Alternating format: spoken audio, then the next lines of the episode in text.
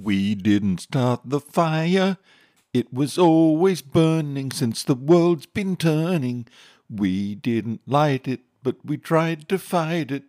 Hear all about the fight in the danger zone. Amazing stories, incredible music, terrible singing about military history. I'm Paul. Sit back and relax if you can. If you're driving, don't even think of changing stations. You know how dangerous it is to take your hands off the wheel and your eyes off the road. Gonna take it right into the danger zone. In November nineteen forty, during the dark days of World War Two, when it looked like Hitler had won the war, Australia, which didn't even have a car industry, decided to design and build a tank. It turned out to be one of the best tanks in the world at the time.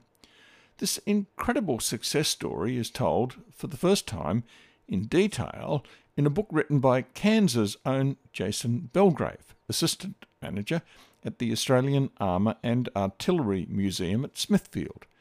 And I have him here with me for this program to tell us about his book and to finalise from my two previous programs this amazing story of the Australian tank that they called Sentinel.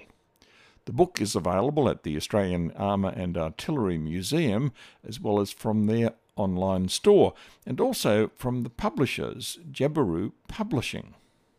There's an unusual design feature on the Sentinel, and that's got that's got a raised section in front between the turret. Uh, uh, that seems to be what was that for? Oh, we're talking about our machine gun cover. No, not the machine gun cover. That's it's, it's, no? That's really interesting too. Uh, there's a ray section so that you firing from engage from the front. You don't actually you're not capable of hitting the um, section between the turret and the deck of the Sentinel oh, tank. Yes, yes, I, I get that. So yeah, the um, we, we've seen on uh, especially we did it to Matilda's um, later on as well, where we welded plates around the turret ring, because you have a gap between where the turret sits and the hull starts. So our design uh, incorporated parts of the hull to sit a little bit higher than the uh, the turret ring itself. So it was essentially protected uh, from the front and the rear um, by the actual castings itself. Yeah, no, I think that was um that was a great idea, um, and the the machine gun mounting and the um. The A three, um, uh, A C three, uh, it's a rather phallic symbol. So oh, uh, it's pretty much just on the A C one. A C one, sorry, to, yes. Yeah, A C three and four, we, we dispense with that because of the, the ammunition. But the, the A C one, uh, the machine gun cover, because we had the Vickers Mark twenty-one. So this is a, uh, a three oh three uh, machine gun, but it's got a water jacket uh, that surrounds the barrel to keep it cool. Now, to fit that gun and provide the protection that it also needs, because remember the gun protrudes out the front of the vehicle, so we've got to have a cover around that that provides the same level of protection up to, say, a two-pounder hit. So we've got a round water jacket, so we've got a round aperture now that's got to cover the uh, the gun itself. So, yes, it looks a little bit phallic-looking, but it actually is designed um purpose. Now, although the um, Sentinel tank never served in combat, um, in real combat, it did serve in combat in a movie called Rats of Tobruk, didn't it? Yes, because a lot of people didn't really, especially around the world, didn't know of the Australian cruiser tanks to, to great effect. So it was obviously in the, in the movie Rats of Tobruk. So the uh, members of the third Army Tank Battalion actually played German tank soldiers, and the cruiser tanks were actually marked up as German tanks. The um, Internet Movie Database on tri- a trivia comment on that movie says this represents the only time that Sentinels were ever used outside of testing.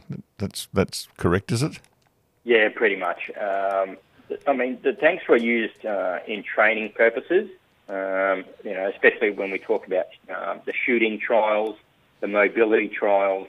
Um, so apart from some of the units like the third Army Tank Battalion using it for the movie, uh, they weren't really utilised uh, that well, uh, which is un- unfortunate because we had at that stage, especially in nineteen forty-three, Lend-Lease in America were supplying Australia with, we have seven hundred fifty-seven leads and grants um, that were uh, available for us to use. We also had, um, you know, over four hundred Matildas. We had over three hundred Stuarts.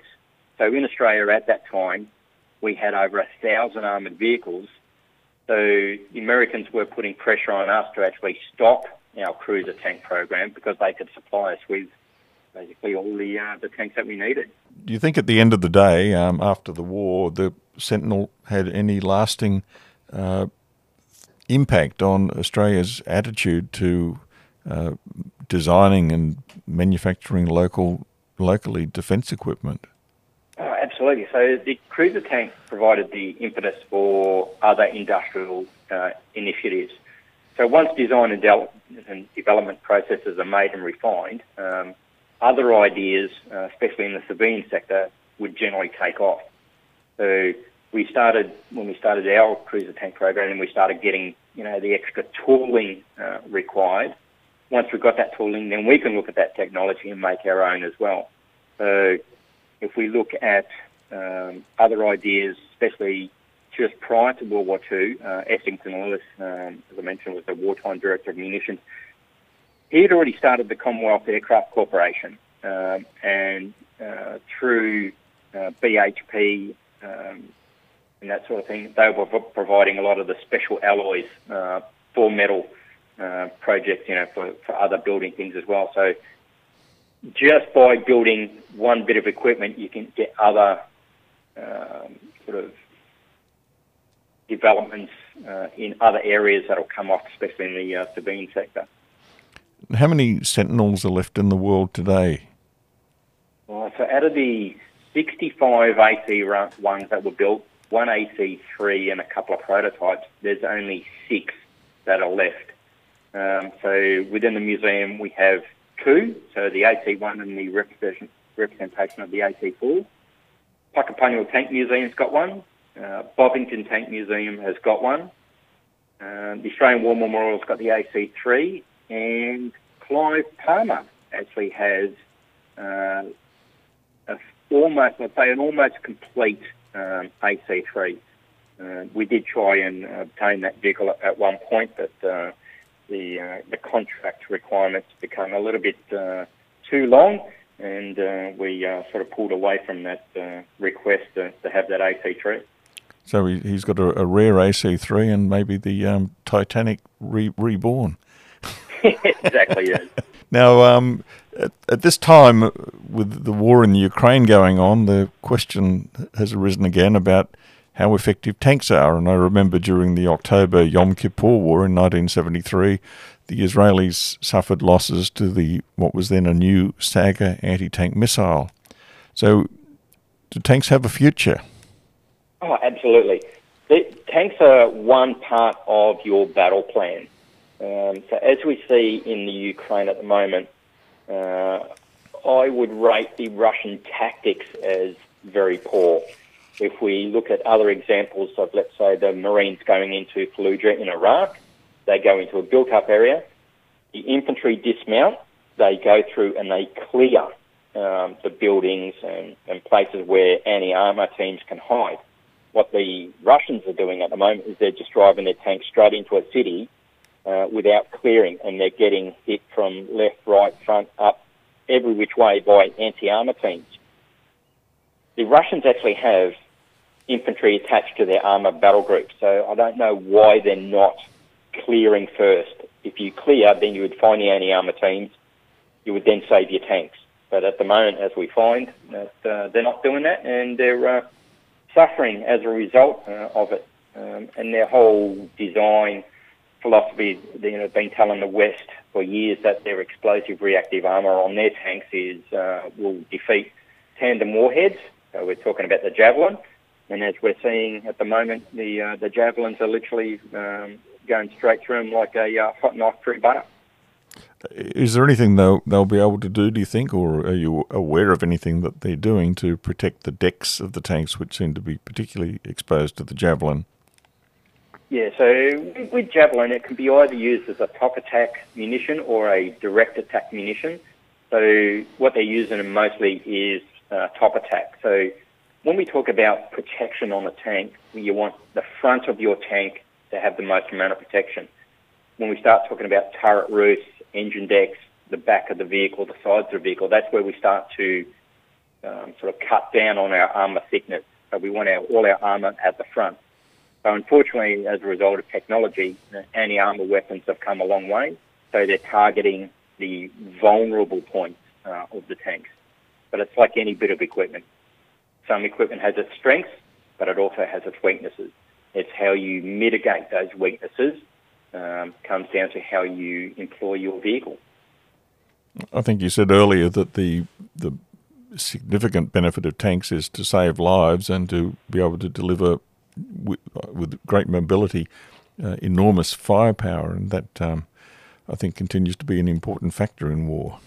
Oh, exactly. So we use that term tank saves lives um, a lot here in Australia, because if we look at it comparison-wise, a company of infantry, um, you know, say one hundred twenty men, with just one troop of tanks, we have more firepower than those one hundred twenty men, and we can employ it to further ranges, to far greater effect.